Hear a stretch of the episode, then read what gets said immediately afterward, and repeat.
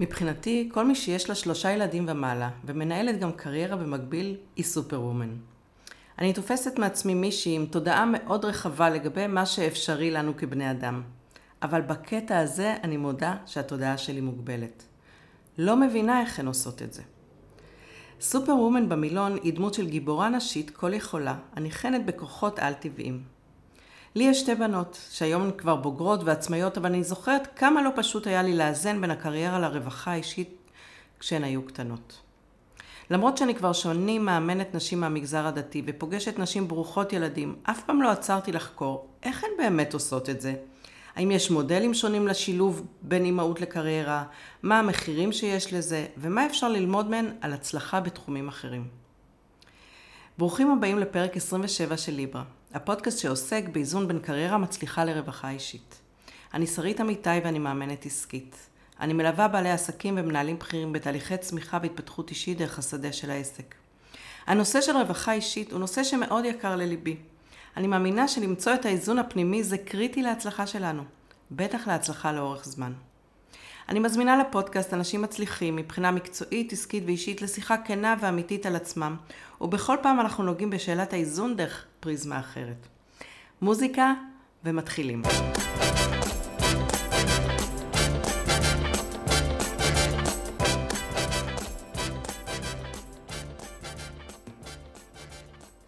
לפני כחודשיים קיבלתי מייל מאישה שאני לא מכירה, שמסתבר שהיא נהנית להזין לפודקאסט הזה, וכבר הקשיבה לכל הפרקים ואמרה לי שהיא מקבלת רעיונות והשראה.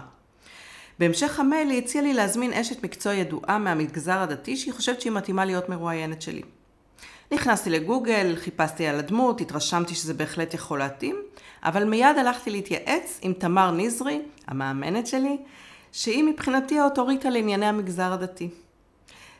תמר אמרה לי שזה רעיון טוב, להזמין באמת את אותה דמות מקצועית.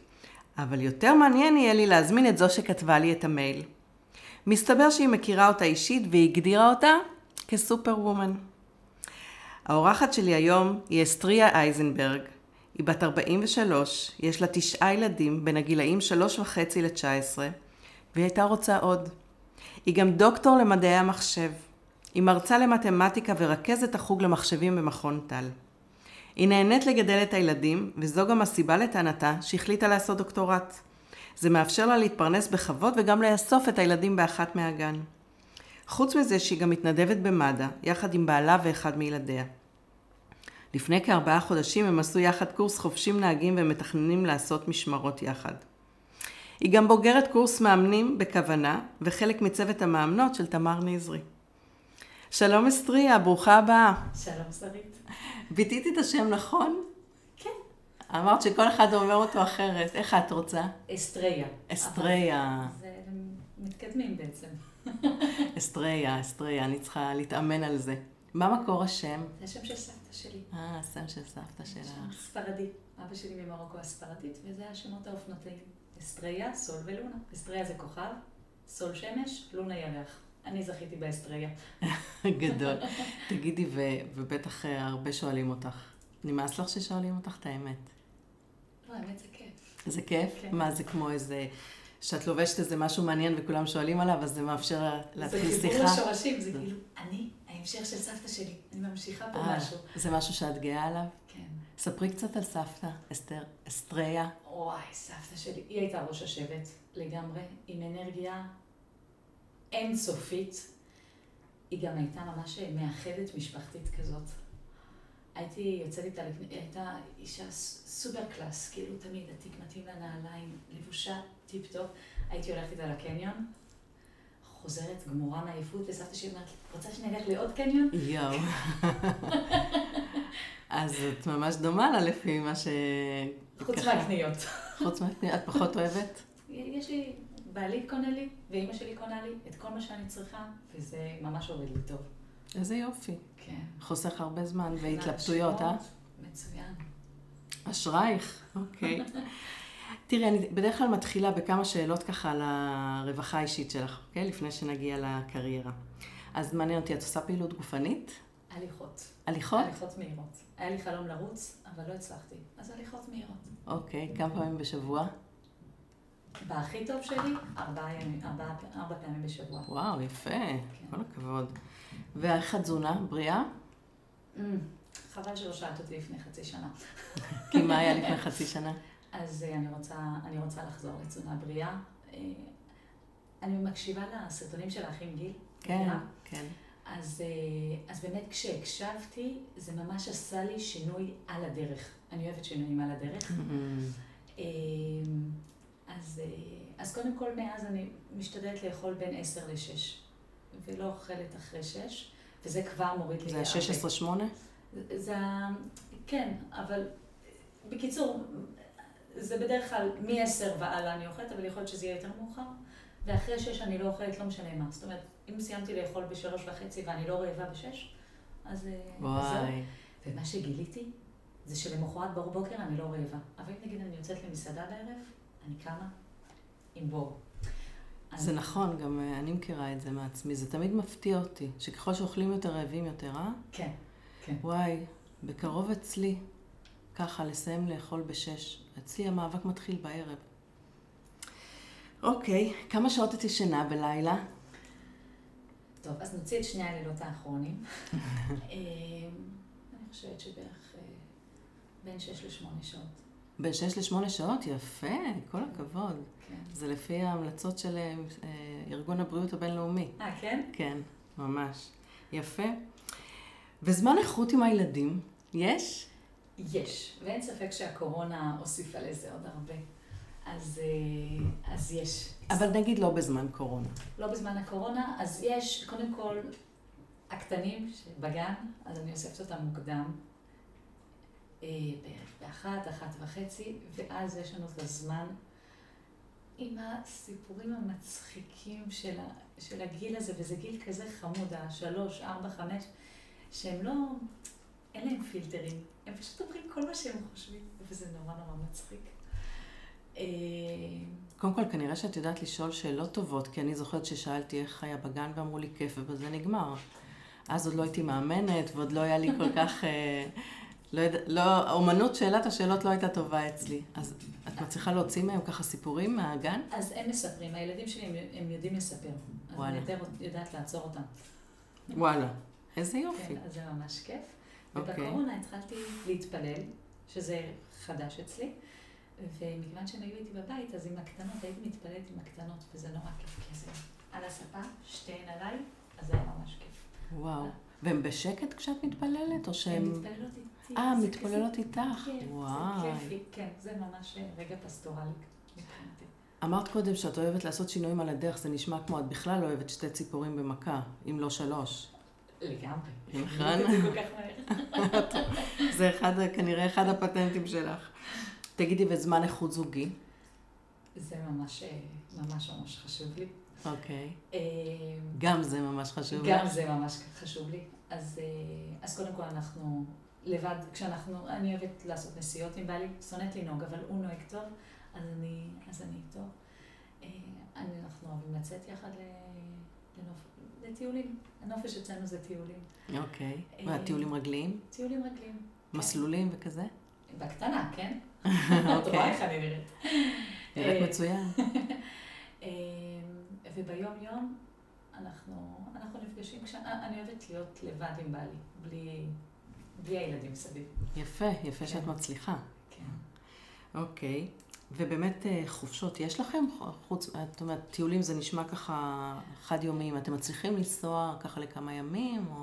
אז כזו כן, והגעתי למשפחה, משפחת אייזנברג, שאצלן פעם בשנה יוצאים לחודש חופש, הם זוכרים בית. זה המשפחה של בעליך? המשפחה של בעלי, כן, אני לא הכרתי את זה מהבית. אוקיי. הם נוסעים, הם זוכרים בית חודש, אני אומרת לבעלי, אבל זה משענים חודש באותו מקום. הוא אומר לי, אל תדאגי.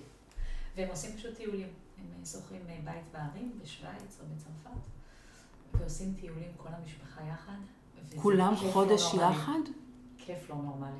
וואו, מדהים. כן. זה עוד לא שמעתי, חודש שלם כל השבט יחד? כן. עכשיו, בפעם הראשונה שזה קרה, הייתי 4 חודשים אחרי הלידה, זה היה פעם ראשונה, אז גם לא ידעתי מה זה אומר. אמרתי לבעלי, עזוב, לא בשבילי. סיים הגדולים, זה בסדר, מספיק. ואז חמים התקשר, אומר לי, את צריכה עזרה עם האריזה. אמרתי לו, לא, לא, זה בסדר, אני אסתדר, אנחנו נבוא. וזהו, ומהרגע שהייתי פעם אחת, זה... לא, זה נשמע קסום. זה קסום. איזה כיף. תגידי, ואיזה הרגלים יש לך במהלך השבוע שמטעינים אותך באנרגיה?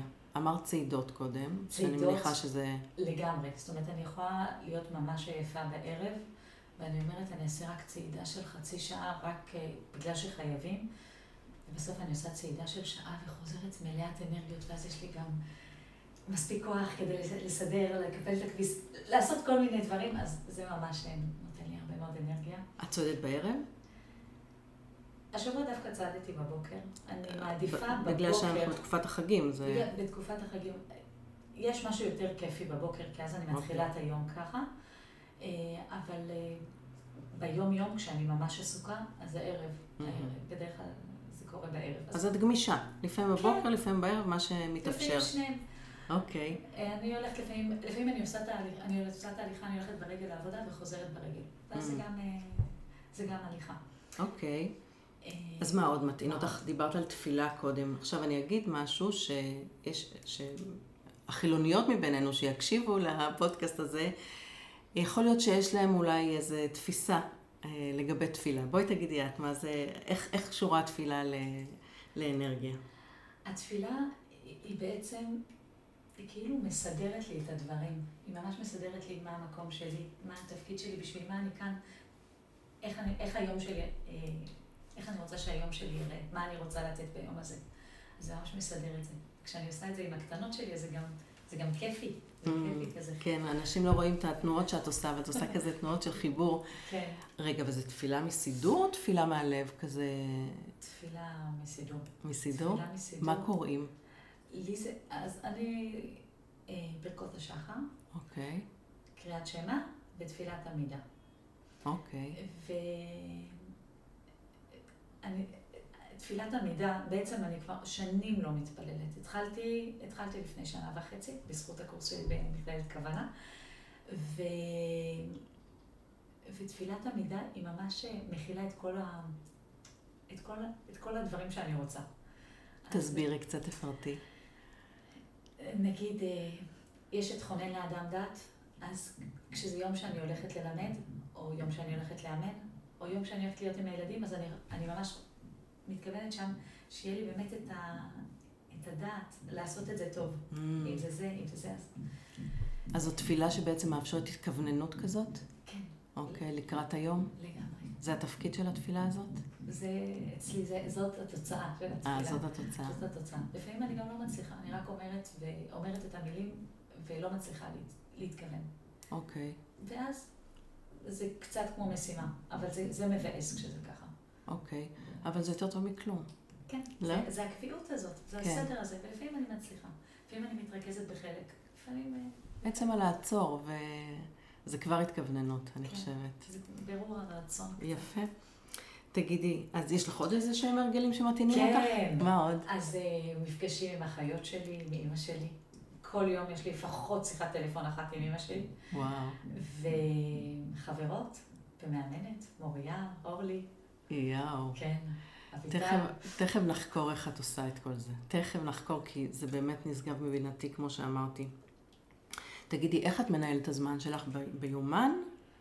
כן, כן, הכל ביומן. כן, גם האישי ביומן?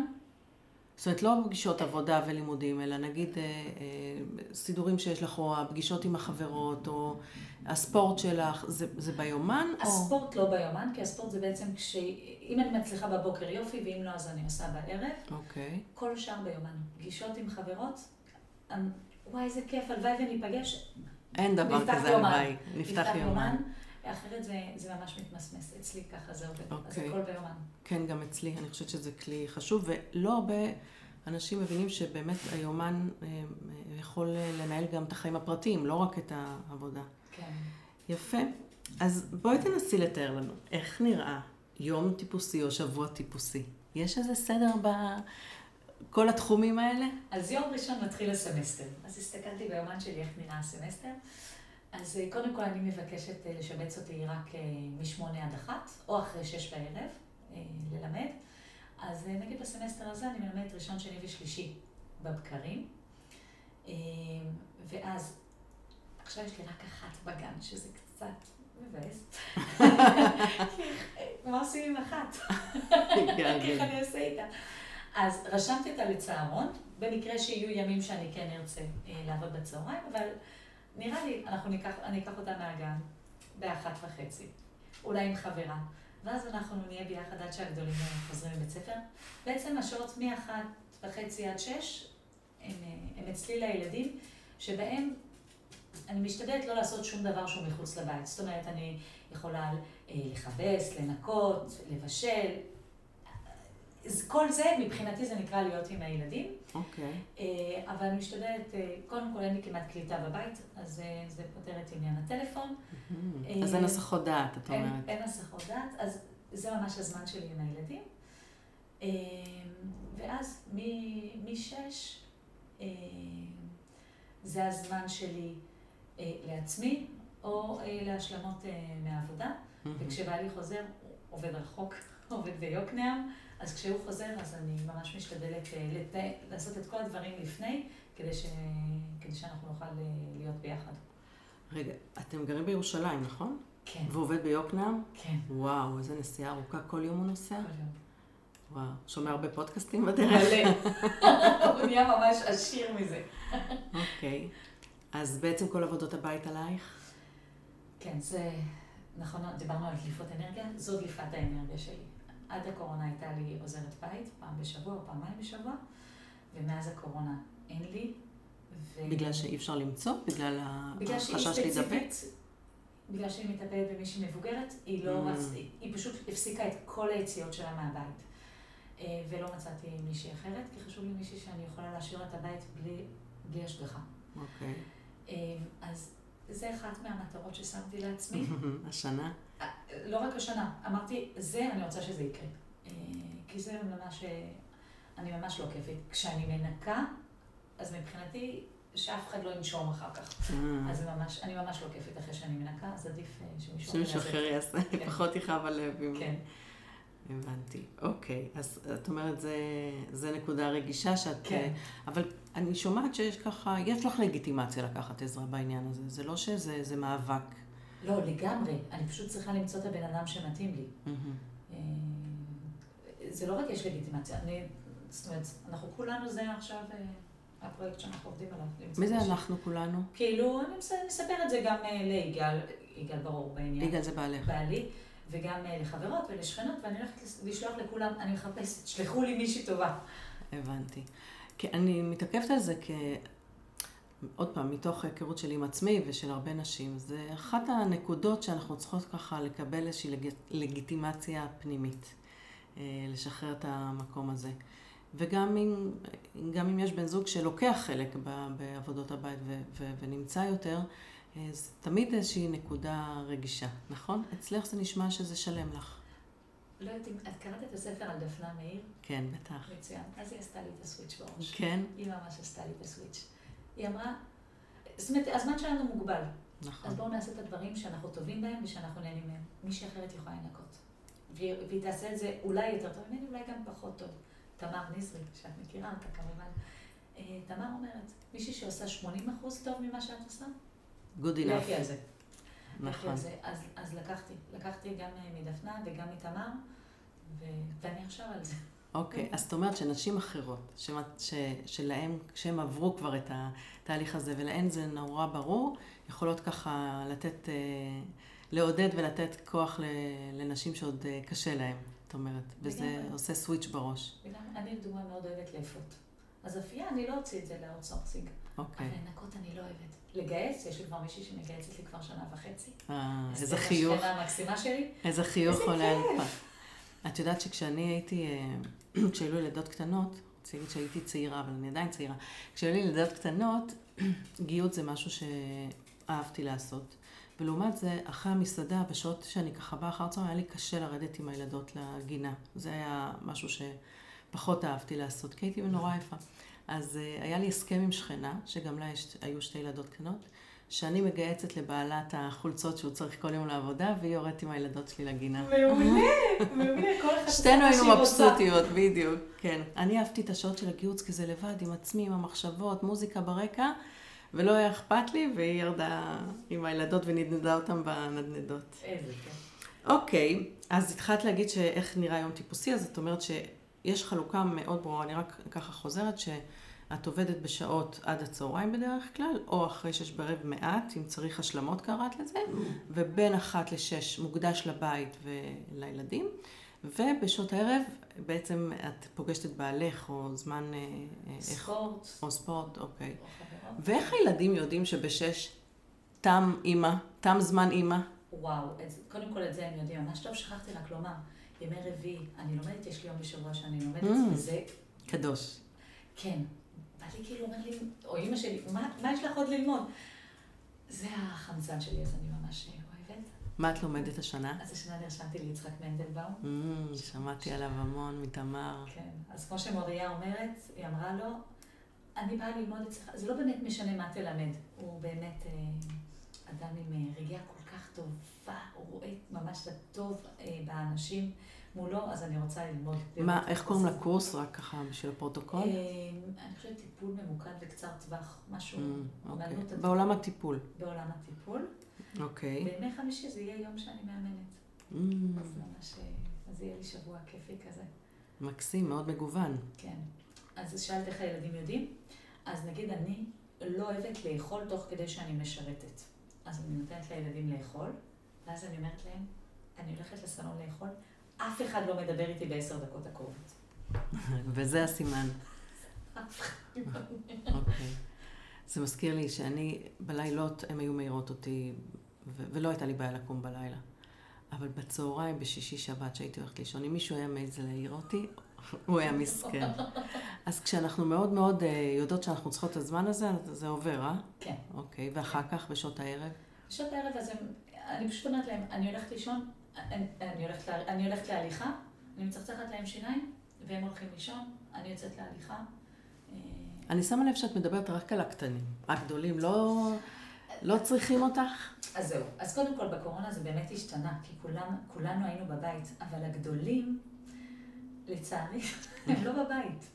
הם לא בבית, הם כולם בישיבות, 4 הגדולים הם בישיבות, והם חוזרים הביתה רק פעם בשבועיים, שזה קצת מבאס. כן, זה נשמע שזה עצום לך. כן. מצד אחד טוב להם, והם נגדלים, והם עצמאיים, ויש להם חברות חזקה ועמוקה, כמו שלי היה כשהייתי בפנימיה. חברות שעד היום מלוות אותי, אבל זה מחיר מבחינתי, כאמא זה מחיר שאני לא רואה אותם. כן? כן. אוקיי. אבל זה נשמע שבאמת, אם אני מסתכלת רגע בפרספקטיבה על הציבור הדתי, שבדרך כלל הולכים לישיבות שהן, נכון? פנימיות, כן. פנימיות, בתנאי פנימיה. אז זה באמת מאפשר. זה באמת... אחד המבנים שמאפשרים למשפחה גדולה להתקיים, כי אני חושבת על זה ש9 ילדים בבית כל הזמן, כמו שאת מתארת בקורונה, שזה אין סוף כביסות ואין סוף אוכל ואין סוף קניות, נכון? זה נראה לי רק התחזוקה של זה. אבל הם שותפים. זאת אומרת... תסבירי. טוב, קודם כל, אני אוהבת שהמטבח שלי נקי ומסודר. אז אני קצת טרוריסטית בזה. מותר לכם להיכנס למטבח בתנאי שהוא נשאר ככה. אוקיי, אז יש גבולות מאוד ברורים מה הנהלים בבית. נכון, אבל אז נכנסתי לבידוד. ואז הם השתתו למטבח והתחילו להכין דברים, מה זה טעימים? הייתי מוציאה הזמנות למטבח. גדול.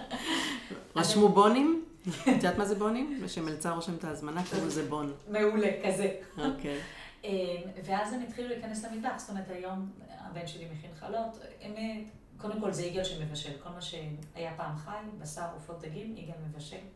מבשל מעולה. מתי עיגל מספיק לבשל? יום שישי או יום חמישי בערב הוא מבשל. אז זה התפקיד שלו, הוא מבשל, ואני אוהבת לאפות, והילדים גם אוהבים לאפות, והם גם אוהבים לבשל. בקיצור, כולם נכנסים למטבח. נגיד כשהגדולים נמצאים, אז הבן שלי, הילדים לפעמים עושים את הספונג'ה, כביסות חופשי, בבקשה תקפלו. בקיצור, הם יודעים. כן, כן, הם לגמרי שותפים. מבחינתי זה חלק מהתפקיד שלי כאימא, זה ללמד אותם איך להיות מוכנים לחיים. מעולה. כן. אני זוכרת שהבנות שלי היו כבר משהו כמו, אני לא בטוחה, אבל נגיד 12 ו-16, וחמותי נכנסה לבקר, ושאלה אותי ככה שאלה תם, תגידי, למה הבנות שלך לא עושות כלום בבית? אני זוכרת שברגע הראשון הייתי צריכה, כאילו ראיתי בזה ביקורת או משהו שאני צריכה להתנצל. תוך שנייה התאפסתי ואמרתי לה, באמת למה? לא שמתי לב שהם גדלו. ואני זוכרת שהכנתי, תצחקי עכשיו, טבלת אקסל. עם כל המשימות שיש בבית, ועמודה ליד כמה פעמים ביום או בשבוע צריך, ולא זוכרת איזה הנחיות גם, ולתתי להם את האקסל, והן היו צריכות לבחור כל אחת שני תפקידים בבית. אחת נגיד בחרה לטאטא פעם בשבוע, אחת בחרה, לא יודעת מה, להחליף מצעים, לא זוכרת בדיוק מה הם בחרו, וזה עבד. היה לי חשוב גם שיראו את כל הרשימה, שיבינו מה זה לנהל בית, וגם שהם יבחרו, ובאמת הם עשו את זה די הרבה זמן, וזה בזכות חמותי לשעבר, ששאלה שאלה תם, למה בנות לא עושות כלום בבית? שאת הקשבת. ואני הקשבתי, כן. לפעמים יודעת, יש רגעים כאלה שמוכנים להקשיב. כן. אוקיי, אז זה נשמע שאת מאוד מאורגנת ומאוד מסודרת ומאוד יודעת מה את רוצה ומאוד יודעת לשים גבולות. תגידי, זה חלק מהסוד? צריך ללמוד את זה, לא? אז קודם כל, גדלתי בבית שאימא שלי היא באמת מדהימה. היא ממש, היא מאורגנת מאוד ומסודרת מאוד בראש. אז ממש קיבלתי את זה לגמרי ממנה. היא מאוד מאורגנת, היא יודעת איך הדברים צריכים לעשות. אני מאוד מורידה נורמות, זאת אומרת, נגיד, מאז שהתחלתי את הדוקטורט, הנורמות בבית מאוד ירדו, וזה גם חלק מהבחירה, זאת אומרת, זה גם חלק מהבחירה של ה-80%, לפעמים זה גם 60%. מה, פשוט להנמיך את הסטנדרט? להנמיך את הסטנדרט. אז זה לא יהיה לגמרי נקי, או לא יהיה מסודר, או לא יהיה אוכל חם כזה? כן, כן. או חלונות, כל הדברים האלה, אצל ההורים שלי דוגמה מגייסים הכל. הכל. אני לא. מגייסת חולצות, שמלות, חצאיות, זהו. אז אני גם מורידה סטנדרט, וגם אני אוהבת לארגן לעצמי בראש מה אני צריכה לעשות, דוגמה, אני מגיעה לזה עם אנרגיות.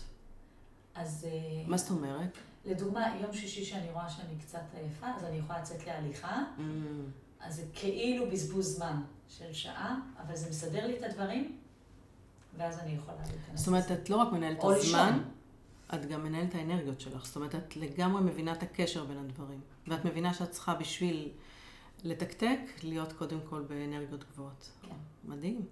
אז אמרת שאת בעצם ינקת בחלב אימך את כושר הארגון הזה. אבל את יודעת, את רואה סביבך נשים, לא כולם ינקו את זה בבית, לא כולם יש כושר ארגון כזה, ואולי זה גם קשור, ותכף נדבר על זה, על החלק האנליטי שלך, שהוא בטח מאוד ככה רואה דברים בצורה שיטתית. אנשים שהם יותר אנליטיים יכולים יותר בקלות לעשות סדר וארגון בדברים. אבל מה את אומרת לנשים שזה פחות החלק החזק שלהם? אז פגשתי פעם מישהי כזאת שאמרה לי, תגידי, איך את עושה? איך את עושה? אז אמרתי לה, לדוגמה, אני כל יום עושה, טוב, היום זה כבר הרבה יותר, אבל כל יום אני עושה שתי מכונות, אחת קאה ואחת בהירה. עשה כביסה הרי כל יום, זה לא משהו שצריך לחשוב עליו. כל יום הילדים נמצאים במקלחת, אני יכולה להפעיל מכונה. אני יוצאת קריאה בבית, אייזנברג, כביסה קאה יוצאת לדרך. כולם מביאים את הכביסה קאה, ובעצם אני עושה המון דברים תוך כדי, כמו שגילית. אני עושה תוך כדי. אז את מדברת, אמרת קודם את המילה אוטומט, שיש הרגלים מאוד קבועים, שהם מאוד עוזרים, כי באמת, כשיש הרגלים קבועים, לא צריך כל פעם לתכנן ולקבל החלטות מחדש. אז יצרת לך מין הרגלים כאלה, וזה מה שאת נגיד, אם פוגשת מישהי שבתחילת דרכה או לא מאורגנת, את נותנת לה טיפים כאלה של איך לארגן. אבל זה לא באמת עוזר בינינו, כי עד שזה לא יהפוך להיות חלק ממנה, זה לא באמת עוזר, והיא צריכה למצוא את הדרך שמתאימה לה. זה שילוב בדרך כלל. וזה שילוב, נכון. לפעמים, נגיד הטיפ הזה שהכביסה עזר לה, אבל לגבי ניקיון, מה שעבד לי לא עובד לה. היא תמצא את הדרך שעובדת לה. אבל אני רוצה להעלות פה על נקודה, כי אני נזכרת עוד פעם, את מזכירה לי מלא סיפורים מהתקופה שהילדות שלי קטנות. יום אחד חברה באה וראתה שאני מסדרת את הצעצועים, לוקחת מהסלון, אחרי יום אמרת לה, תקשיבי, מסדרים פעם ביום, או בבוקר או בערב, לא כל היום, את הצעצועים. ואני זוכרת שלקחתי את זה כטיפ, ואז הודעתי לבעלי, הילד אמרה, או בבוקר או בערב, אתה לא יכול כל היום לדאוג שיהיה פה מסודר. לא לצפות לזה בכלל. וזה מאוד עזר לי, אז לבקש ככה טיפים מחברות שמאורגנות ומסודרות, זה משהו שיכול לעזור. לא ב-100%, אבל יכול להיות שאת... לקחתי את הטיפ. אז זה של הילד. תראי כמה שנים אני זוכרת את זה. כי אני זוכרת שזה עשה לי... כל היום הבית היה, כל הזמן היינו צריכים לסדר ולארגן אחרי הצעצועים, כי באופן טבעי, איזה ילד אוהב לשחק בחדר, תמיד מביאים לסלון, נכון? ברור. אוקיי. אוקיי, אז... בוא נלך רגע באמת לצד המקצועי שלך. בשיחה המקדימה בטלפון אמרת לי שאת מאוד אוהבת ללמד ומאוד אוהבת אנשים והפכת להיות גם מאמנת, אבל בעצם את באה מהעולם של המתמטיקה ומדעי המחשב. אז לא אמרתי לך את זה, אבל מה שאני מניחה שאת בן אדם מאוד מאוזן גם פה. זאת אומרת, החלק הרגשי והאנליטי שלך כנראה מאוד מאוזנים. זה נכון? אני מכירה רק את עצמי, אז אני לא יודעת. אבל את מאמנת, אז את כבר מכירה עוד אנשים. כן, נראה לי שאני די מאוזנת, כן. אוקיי, ואיך באמת, את יודעת, העולם האנליטי הוא מלא מספרים, נכון? והעולם האומני הוא יותר על, נקרא לזה, רגשות ותפיסות וכו'. זה לא שפות שונות לחלוטין, או איך את עושה את הסוויצ'ים? אז... או אולי לא צריך סוויצ'ים? כן, אז קודם כל אנשים מעניינים אותי. אני אוהבת אנשים, זה מסקרן אותי, מעניין אותי, את יודעת איך הדברים עובדים אצלם. למה אני אוהבת להקשיב לפודקאסטים שלך? כי בעצם את מראיינת אנשים שיש להם הצלחות בכל מיני תחומים, ואת מגלה לנו את המאחורי הקלעים שלהם. אוקיי. ואני אמרתי למוריה הבוקר בשיחה, אני אוהבת להעתיק. אני אוהבת להעתיק מאנשים, יש משהו שעובד למישהו, אז אני מעתיקה ממנו את מה שעובד לו, ואני גם מעתיקה ממך את מה שעובד לך. ואז אנשים מעניינים אותי, ואני סקרנית לגביהם, ואני גם אוהבת ללמוד. אני מאוד מאוד אוהבת ללמוד, גם מאנשים, וגם בכלל, גם נושאים. ומתמטיקה, בעצם תמיד אהבתי מתמטיקה, אבל הייתה לי מורה, המורה שרונה, שכשהייתי קטנה, היא בעצם עשתה לי שיעורים פרטיים.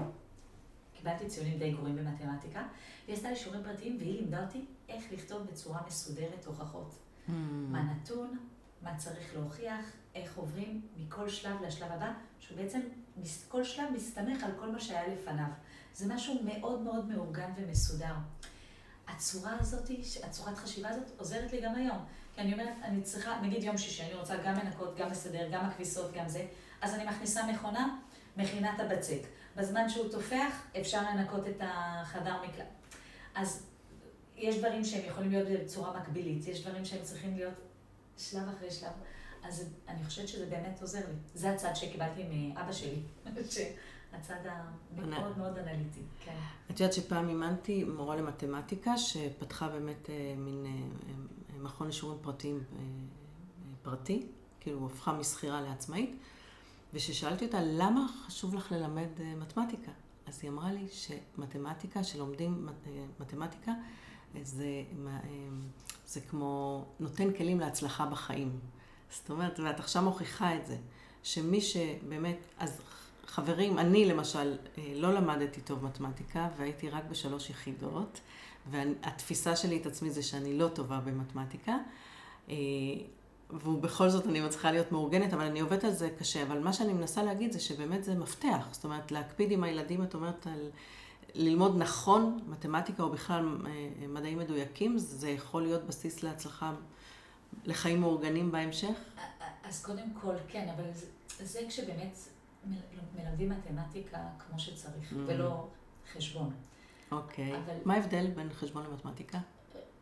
איך שאני קוראת לזה, כן? זה לא באמת הגדרה מילונית. חשבון מבחינתי זה טכני. תלמדי אותי איך לפתור את התרגיל הזה, זה טכני. לוח הכפל כזה. כן, טכני. ומתמטיקה זה כאילו להסתכל על הרעיון. אני זוכרת שכשהייתי קטנה הייתי שואלת את אבא שהיא שאלה במתמטיקה, במקום להסביר לי איך פותרים את התרגיל, שזה מה שרציתי ממנו, הוא היה מסביר לי את כל מה שהיה לפני כן. עכשיו, כשהייתי קטנה זה היה כאילו קצת מיותר, אבל בזכות המקום הזה של אבא שלי, היום אני מאוד מאוד אוהבת את זה.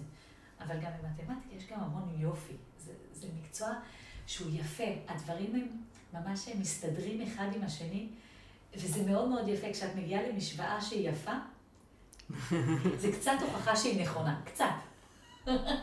איזה קטע, זה כאילו, להגיד על מתמטיקה יפה זה ממש מבחינתי סוד כזה. לא מצליחה לראות את זה.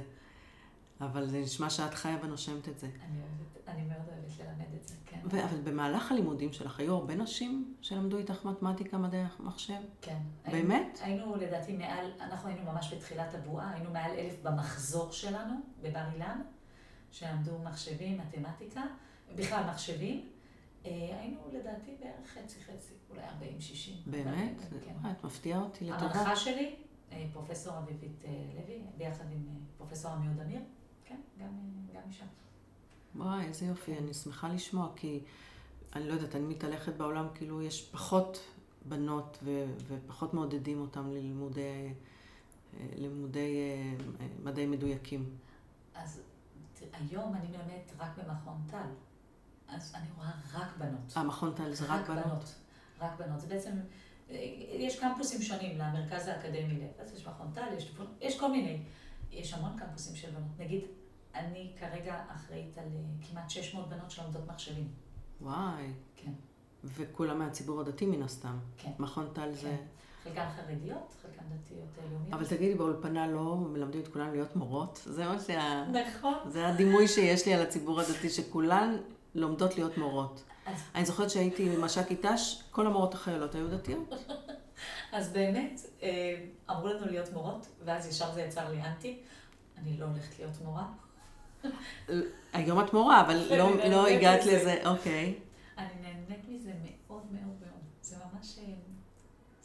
אבל זה נשמע שבחרת בזה, וזה לא איזה נתיב שסללו לך, את סללת לעצמך. כן.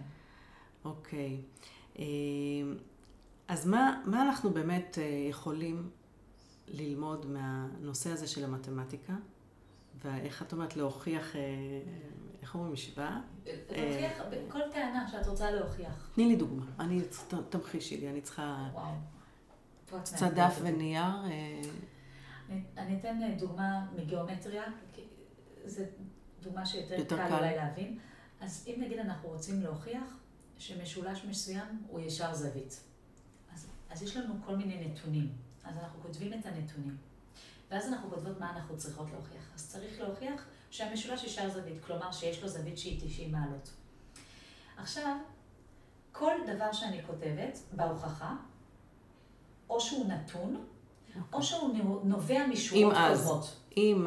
נכון, אם יש לך זווית 30 מעלות ו-60 מעלות, אז בגלל שיש סכום זוויות במשולש 180, אז הזווית הנוספת היא 90 מעלות.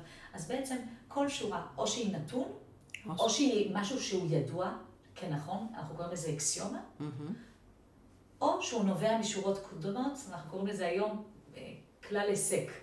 נובע משורות קודמות בעזרת כלל עסק, נכון. ובעצם ככה אנחנו מוכיחים. והמורה שרונה היא זאת שלימדה אותי לכתוב מסודר, והיום כשהסטודנטיות שלי מודות לי על זה, באמת להם זה בזכות המורה שלי, שלימדה אותי, ממש... לכתוב בצורה מסודרת ומאורגנת.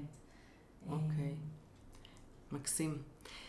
איך בכלל הגעת באמת למתמטיקה ומדעי המחשב? זה לא אותו דבר. רגע, מה למדת? מה התארים שלך? אז למדתי תואר ראשון במתמטיקה ומדעי המחשב, ותואר שני במדעי המחשב, ותואר שלישי במדעי המחשב. אוקיי, אז... אבל בחלק התיאורטי של מדעי המחשב, אלגוריתמיקה, שזה בעצם החלק המתמטי של מדעי המחשב. אוקיי. אז אבא שלי ישם. כמו שאמרתי, כל פעם שהייתי שואלת אותו שאלה, הוא היה עונה לי... סיפור. כל הסיפור. מה עושה אבא? אבא שלי הוא מהנדס מחשבים, אבל הוא בן אדם מאוד מאוד סקרן. מאוד סקרן ואוהב ללמוד. וגם אוהב ללמד, והוא מאוד רחב אופקים, אז בעצם כל פעם שהייתי שואלת אותו שאלה, הוא היה נותן לי תמונה רחבה. והוא גם עודד אותך ללכת ללמוד מתמטיקה ומדעי המחשב? אז זהו, להפך. אמרתי לו, אבא, אני רוצה להירשם ללימודי מתמטיקה. הוא אמר לי, אין מה לעשות עם מתמטיקה. תלמדי מתמטיקה בשביל הכיף. ותקחי עוד מקצוע שאפשר לעשות איתו משהו. אז חיפשתי ולקחתי את מחשבים. התקבלתי על תנאי, לא היה לי ציונים מספיק טובים. וואלה, אבל הוכחת עצמך בטח. אז הנה, בשנה א' קיבלתי ציונים, היה לי ממוצע טוב, אז התקבלתי. את אומרת יחד מתמטיקה וכיף, ובשבילי זה אוקסימורון. ואיך החלטת באמת לעשות דוקטורט, ועל מה הדוקטורט שלך? אז בעצם למדתי תואר ראשון, ובמהלך התואר הראשון הציעו לי לעשות מסלול ישיר לתואר שני. אז התחלתי תואר שני, וחברות שלי הזכירו לי, לא זכרתי את זה. מסתבר שגם בזמן שלמדתי, גם לבגרויות וגם בזמן שלמדתי באוניברסיטה, כל הזמן אהבתי להסביר לחברות שלי, או לחברים שלי, את החומר. מי שמלמד לומד הכי טוב, אה? ממש, ממש. אז התחלתי בעצם את התואר שני תוך כדי התואר הראשון, ואז גם כבר התחלתי לתרגל באוניברסיטה, ואז התחתנו. באיזה גיל התחתנת? 22.5, ואז הגמולים פחות עניינו אותי. ובחמש שנות לנישואים הראשונות נולדו לנו 4 ילדים, ברוך השם, כן, ממש. ותוך כדי זה עוד המשכת ללמוד? לא, סיימתי את התואר שני, אבל באמת סיימתי את התואר שני כבר לא רציתי יותר ללמוד, זה היה כזה ככה. וזהו, הייתי 5 שנים בבית עם הילדים. גם קצת לימדתי, אבל בעיקר הייתי איתם. ואז אחרי 5 שנים רציתי כבר... אוויר. רציתי ללמוד, התגעגעתי ללימודים. אז נרשמתי לדוקטורט, באמת המנחה שלי, אמיר. אז אחרי התואר השני אמרתי לו, טוב, צריך לעשות דוקטורט בטון העייף הזה. הוא אמר לי, אני לא מקבל אותך לדוקטורט, כאילו, תעזבי, לכי. ואחרי 5 שנים כשהגעתי עם אור בעיניים, אני רוצה לעשות דוקטורט. אז הוא הסכים. ומאוד נהניתי. אני רק לא אוהבת את הסוף של הלימודים, אבל ההתחלה, הסקרנות, לחשוב על רעיונות. מה עושים בדוקטורט במדעי החשב? סתם אני אצליח להבין בכלל? אז כן, כעיקרון דוקטורט, יש קצת קורסים, אבל עיקר העבודה היא לכתוב מחקר על בעצם משהו שאף אחד לא כתב לפנייך. אז היינו יושבים, היה לנו ממש קבוצת חשיבה עם אמיר ועם אביבית לוי, ולפעמים עוד אנשים מתחלפים, והיינו יושבים וחושבים על כל מיני בעיות ופתרונות והלוך וחזור, וזה היה ממש כיף. זהו, ואז עשיתי את הדוקטורט, כשבעצם המטרה הייתה, קודם כל התגעגעתי ללימודים. אבל בדוקטורט זה הרבה למידה עצמית. הרבה מאוד. לדוגמה, עם האנגלית היה לי מאוד קשה.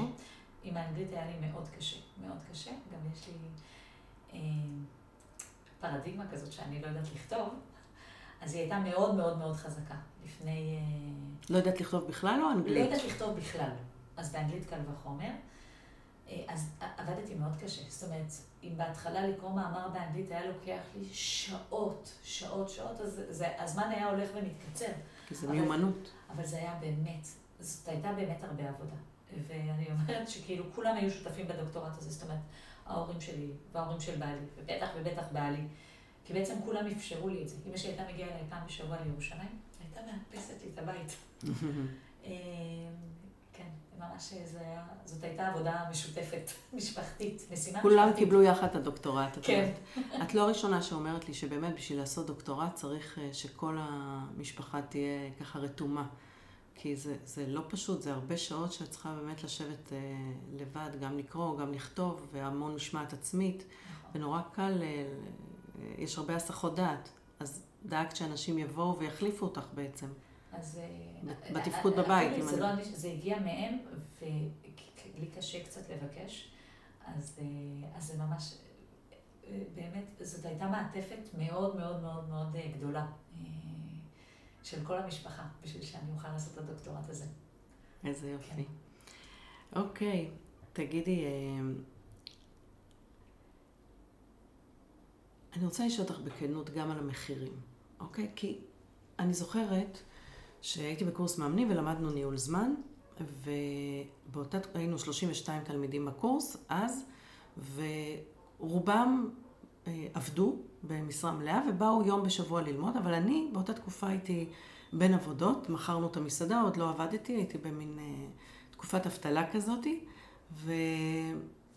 אז כשקיבלנו את התרגיל הזה, הרגשתי לא נוח, כאילו אין לי מה להכניס ביומן, בתרגול הזה, אז רשמתי יום שלישי, אני זוכרת, זה היה יום לימודים, ואז התחלתי להכניס כל מיני משבצות זמן אישיות, אז שמתי 2 זמן איכות עם הבנות שלי כל אחת, ושמתי זמן זוגיות, זה זמן קריאה וזמן ספורט, כאילו רק לימים למדתי שזה האבנים הגדולות.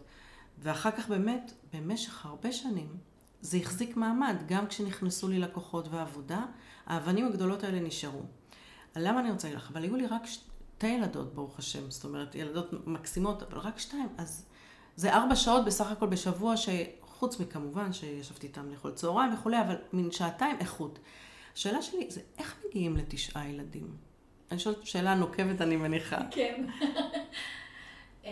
אז לי יש חלום התאומים, ואבא שלי אומר לי, עדיף 1-1, אז 1-1, ואני חייבת להודות, אני ממש לא לבד פה, באמת יש לנו מעטפת שלמה, זאת אומרת, הילדים שלי, בעיקר הגדולים, כשהם חוזרים מהישיבה, אז הבן שלי יכול להתקשר, אמא אני בתחנה מרכזית, כלומר אני יודעת שבערך עוד 20 דקות הוא יגיע הביתה, שעתיים אחר כך הילד לא בבית, אני מתקשרת, דוד, איפה אתה? אני אצל פאפה ומאמה, אצל חמי וחמותי. שהם גרים באזור. הם גרים 3 דקות מאיתנו ברגל, והילדים ממש עוברים דרכם, ונשארים שם.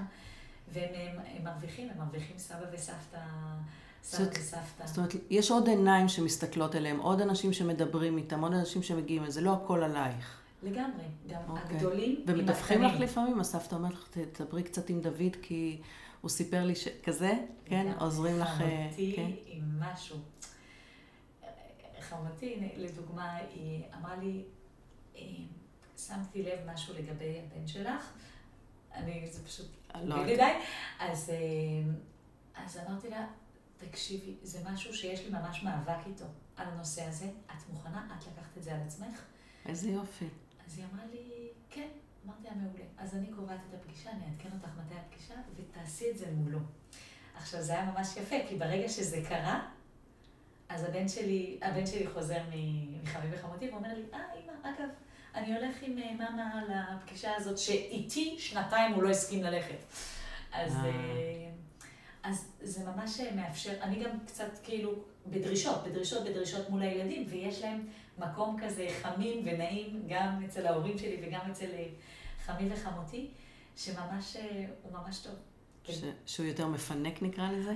הוא יותר מפנק, הוא יותר רגוע. יש להם גם את יגאל, את אבא שלהם, שהוא אחרת ממני. ובעצם יש מעטפת שלמה, אז כאילו הם מקבלים מכל אחד מאיתנו את מה שהוא מוכן לתת. הבנתי. אז בעצם מה שאת אומרת שאין לזה מחיר, כי ההנחה מראש היא שיש עוד עיניים שמסתכלות. במקרה שלך המשפחה גרה קרוב, ויש לך באמת 2 זוגות הורים פעילים, מעורבים, אבל לא אצל כולם זה ככה. אבל גם האחים הגדולים. זאת אומרת, נגיד יש לי... הביטוי הזה שהגדולים מגדלים את הילדים את אוהבת? כי נראה לי ש... אז פחות, אני לא משנה מחנך אחד את השני, אבל נגיד, יש לי בן הקטן שלי, הוא בן 8 ויש לו לפניו 2 בנות ואחריו 2 בנות, אין לו עם מי ללכת מכות. אז יש לי בן שכשהוא חוזר מהישיבה, אז הוא עושה איתו, הוא הולך, הוא משחק איתו כדור רגל, אז זה נורא נורא... וצריך לבקש ממנו או שהוא מבין את זה לבד? לא, הוא עושה את זה מעצמו, זה ממש כיף, הם ממש מרוויחים, ממש מרוויחים. יש משהו בחינוך הזה, שזה ברור מאליו שהגדולים גם מעסיקים וגם מלמדים וגם עוזרים לקטנים, וזה חלק מההווי המשפחתי? כן, כל אחד נותן מה שהוא רוצה לתת. זאת אומרת, אז אחד נותן את זה, והבן הגדול שהוא מאוד מוכשר למחשבים, אז כל מה שקשור לטלפונים, למכשירים בכלל, ברור לכל המשפחה שהוא הכתובת, זאת אומרת, ממש כל אחד נותן את מה שהוא טוב בו, וזה ממש כיף. נגיד הבת שלי שבת 5.5, אז אמרתי לה, תמר, לפני שנה ומשהו, כשרציתי שהיא תלמד לקרוא, אז אמרתי לה, תמר, את יודעת שאם תלמדי לקרוא, את תוכלי לקרוא למירב ספרים? איזה כיף. זה הניע אותה. כן. כן. תראה, את מתארת פה, אני בכוונה רגע רוצה להתעכב על זה, באמת איזה תמונה אידילית כזאת. אוקיי. אז קודם כל אני חייבת להגיד שעוד פעם, שאני משתפת חברות חילוניות שאני לא מבינה איך הן עושות את זה, שאני מדברת על אנשים הדתיות עם משפחות ברוכות ילדים, אז הם אומרים, הגדולים מגדלים את הילדים, ואני כאילו מתעצבנת בשבילכם, אני אומרת, זה לא עובד ככה, זה לא באמת, לא כל ילד מוכן ולא כל ילד רוצה, ואיך אפשר לסמוך ואיך צריך לנהל את זה איכשהו, וזה לא כזה פשוט. אז בואי רגע, תני לנו דוגמה גם איפה הקשיים, לא רק איפה הכל כזה זורם. אז קודם כל, בגדול, כמו שאמרתי עם הבנות שלך, שכל אחת עושה משהו, אז כל אחד עושה משהו. זאת אומרת, שהם בוחרים? כולם, לא. אני דורשת. אני דורשת שכולם יתרמו פה בבית. Okay. אני ממש דורשת. זאת אומרת, יש לי גם דרישה סמויה שאני מבקשת מהילדים שלי, אגב, לא רק בבית, גם בחוץ. יש לי בקשה מהם שהם יפתחו את העיניים, יסתכלו סביב ויראו אם מישהו צריך עזרה באזור. אם מישהו צריך משהו, ואם כן, שהם יהיו האנשים האלה. מדהים. אז זאת דרישה. זאת אומרת, בראש החינוך הוא לקחת חלק, לעזור, לפקוח את העיניים, לא לש... את יודעת, את יודעת, סליחה, אבל אצלנו החילונים, אני מכלילה, כן? אבל ילדים די מפונקים. שוב, בהכללה, ואצלכם את אומרת, זה בילד-אין החינוך שעוזרים. זה מאוד מאוד חשוב לי. זה מאוד חשוב לי שהם יעזרו גם בלי שאני מבקשת. פשוט כי הם רואים. מתוך רגישות לזולת. כן, כן. אז נגיד, אם הבן שלי בא ומספר שהוא ראה מישהי ברכבת הקלה שמסתבכת, עכשיו, הוא מדבר, הוא יודע כמה מילים בצרפתית, הוא לא דובר צרפתית, אבל הוא בא ועם הצרפתית השבועה שלו מנסה לעזור לה, זה משמח אותי, כי הוא קודם כל פותח את העיניים, מסתכל סביב, רואה מישהו שצריך עזרה. הבן שלי היה מאושפז בבית חולים, ואכן דחינו. נכון. אז הוא בחדר, היה שם מישהו איתו בחדר מבוגר, שאל אותו בבוקר, אתה רוצה שאני אניח לך תפילין? את יודעת איך זה משמח אותי? מבחינתי, זה וואו. זה אומר... עשיתי את שלי. כן. כן, הוא ממש, הוא כמו שאני רוצה. אז עזרה ורגישות לזולת זה חלק מהערכים שאתם מקנים בבית. נכון, וזה דרך זה, שזה מתחיל בעצם בבית, אבל אני רוצה שזה ילך איתם, תמיד, בכל מקום. אני רוצה שהם יהיו כאלה. אוקיי, אבל עוד פעם, סתם, אני אומרת לך באמת מתוך עיניים חילוניות שאני מסתכלת ואני מנסה ללמוד, את מבקשת מילד אצלנו, שוב פעם, סליחה, כל אלה שאני מכלילה, אני לא אוהבת להכליל, אבל אני פוגשת את זה המון. ילד, מבקשים ממנו משהו, אומר, לא בא לי. ברור. גם אצלכם יש? לא בא לי כזה? ברור. או שאין אופציה כזאת? לא, לצערי יש. אוקיי. לצערי יש. אז איך את מגיבה לילד שאומר, לא בא לי, או לא עכשיו, או אחר כך, או נראה? אני מגיבה, אני מניחה כמוך. קודם כל, לא כמוך, אני צועקת. אני גם... אז אני יכולה להתעצבן, ואני יכולה גם, לפעמים אני גם יכולה להחליט ואני עושה את זה לבד, אבל זה משהו שאני לא מוכנה לקבל אותו. זאת אומרת, לא הגיוני, אני אומרת את זה לילדים הרבה פעמים בימי שישי, לא הגיוני בעיניי שאתה יושב על הספה וקורא ספר כשיש עדיין משהו לעשות בבית. זאת אומרת, אז אתה סיימת את הדברים שלך, זה מבחינתי לא מספיק. כל עוד יש משהו לעשות, אתה עושה. אבא שלי הוא קצת עבד בצוללות, הוא בקיצור שם איזה מכשיר בצוללות, והוא סיפר לנו איך זה עובד בצוללת. הוא אומר, בצוללת, כשיש משהו לעשות, מי שנמצא שם עושה, וזה לא משנה מה הדרגה שלו. עבודת צוות. עבודת צוות. אז את מלמדת אותם גם עבודת צוות לעשות. אני רוצה שזה יהיה ככה. אני רוצה שזה יהיה ככה. זה תמיד ככה? לא, רחוק מזה.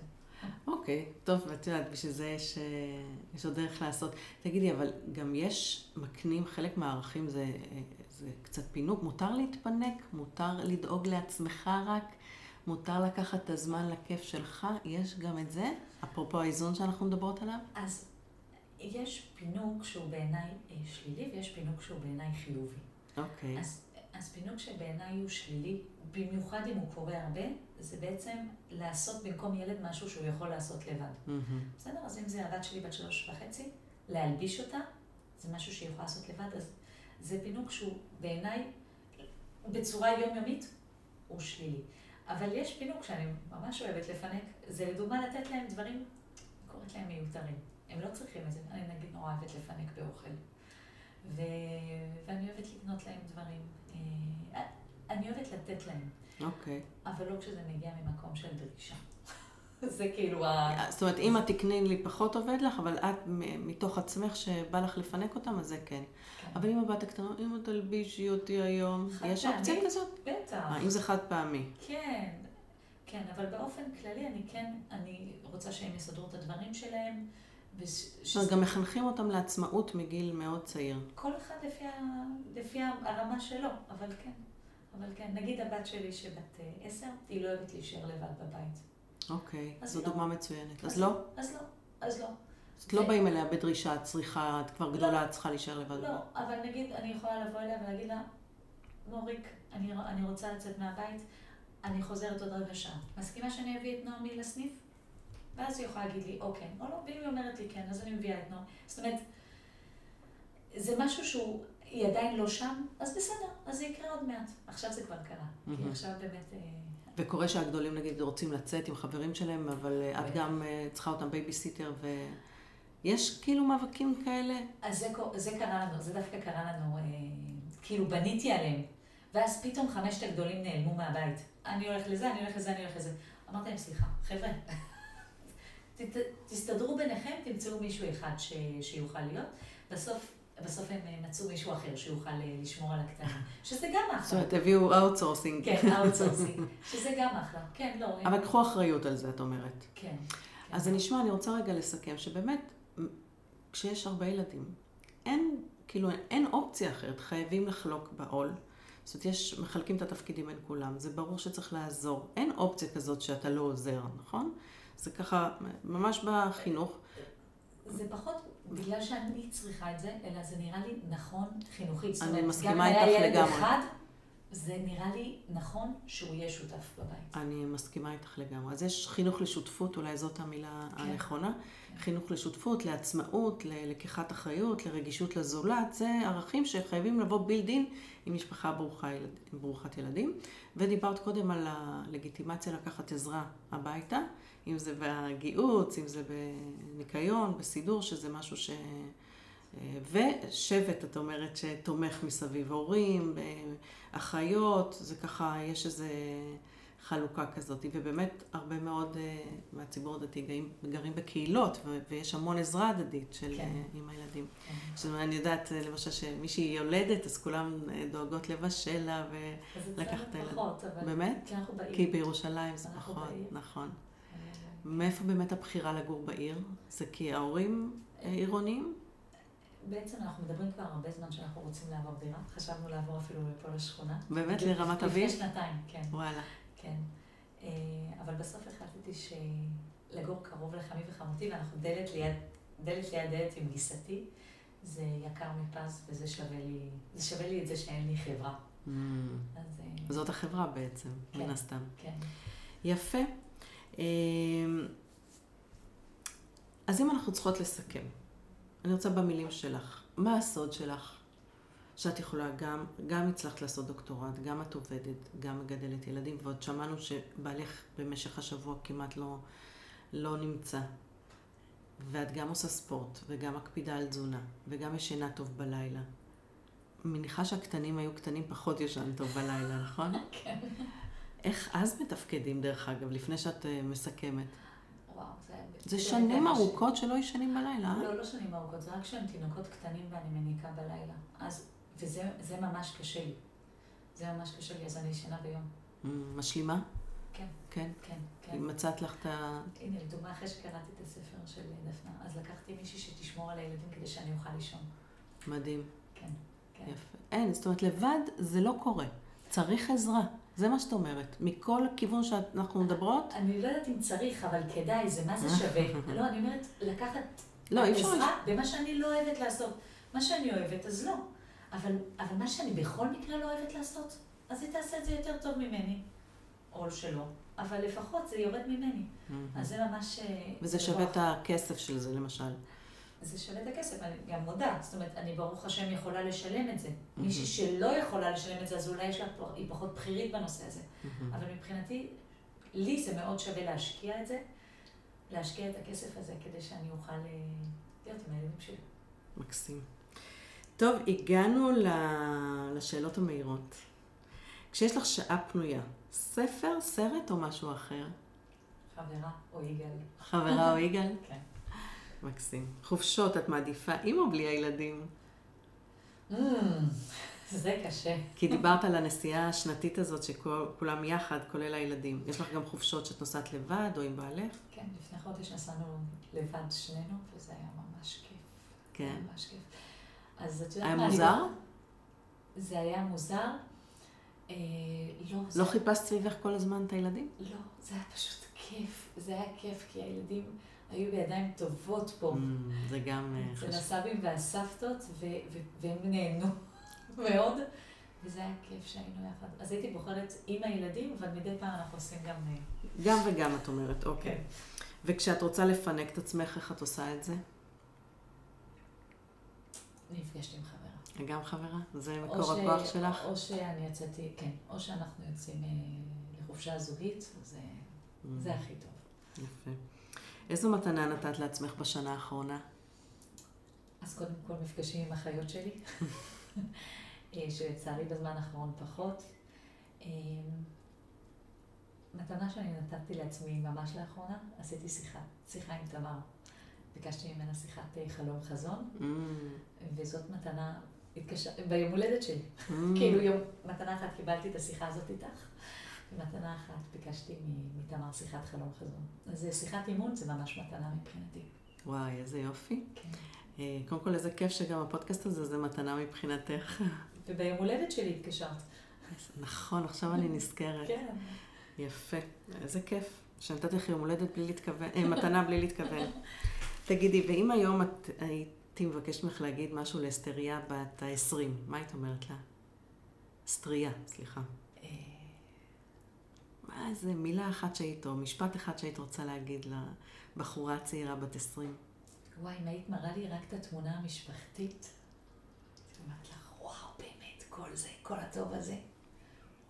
אז מה היית אומרת לה? תאמיני שזה אפשרי? מה היית אומרת לה? המון טוב מחכה לך. המון טוב מחכה לך. יפה. מה החלום שלך? מה יצא בשיחת חלום עם תמר? את יכולה לחשוף? ביקשתי מתמר חלום שכרגע הוא לא הגיוני ושהוא מעבר למידות שלי. מעולה, תמר מתה על זה. לעשות סדנאות ענק לנשים. סדנאות של כמה שעות, אולי כמה ימים, שפשוט נותנות אנרגיה לשנה שלמה, ואנשים עפות מזה, ועושות עם זה מלא טוב, ומוצאות השליחות שלהם, וזה. אז לא פלא שתמר חשבה שאני צריכה לראיין אותך, כי זה נשמע שזה גם חלק מהשליחות שלך, לעזור לאנשים ככה, למצוא את הכוחות ואת האנרגיה, ככה להגשים חלומות. ממש, הייתי רוצה. כרגע זה עדיין לא במידות שלי, אבל בעתיד, בעזרת השם, כן. יפה שאת משתמשת במידות. טוב, זו מטרה מסוג C, שאת בטח יודעת מה זה, שיש עוד דרך לעשות ולהתפתח, אבל זה היה כל הכיף. אם כל החלומות היו קלים להגשמה, אז זה לא היה ממש נחשב חלום, נכון? אבל נראה לי מתוך השיחה שלנו שיש לך ממש, יש לך את זה ביג טיים. צריכה לשבת, כמו להסתכל על זה כמו איזה תרגיל במתמטיקה, מה לפני מה ומה צריך להוכיח, ונראה לי שאת פשוט מפצחת גם את העניין הזה. מקסים, יפה. אז את יודעת, אני רוצה להגיד לך מה אני לוקחת מהשיחה הזאת. את החשיבות של מתמטיקה. את לא תאמיני, באמת, אני כאילו שנים הולכת, בשמה הייתי צריכה ללמוד מתמטיקה בכלל. ממש, כאילו זה נראה לי בזבוז זמן, וגם עם הילדות שלי לא השקעתי יותר מדי, ברוך השם שהם למדו, אבל גם 3 יחידות, המינימום הנדרש, אף פעם לא עודדתי, ואני חושבת עכשיו, בזכות השיחה איתך, שזה באמת מלמד כישורי חיים, לעבוד בצורה שיטתית ומאורגנת, שחשוב לחזק גם את החלקים האנליטיים.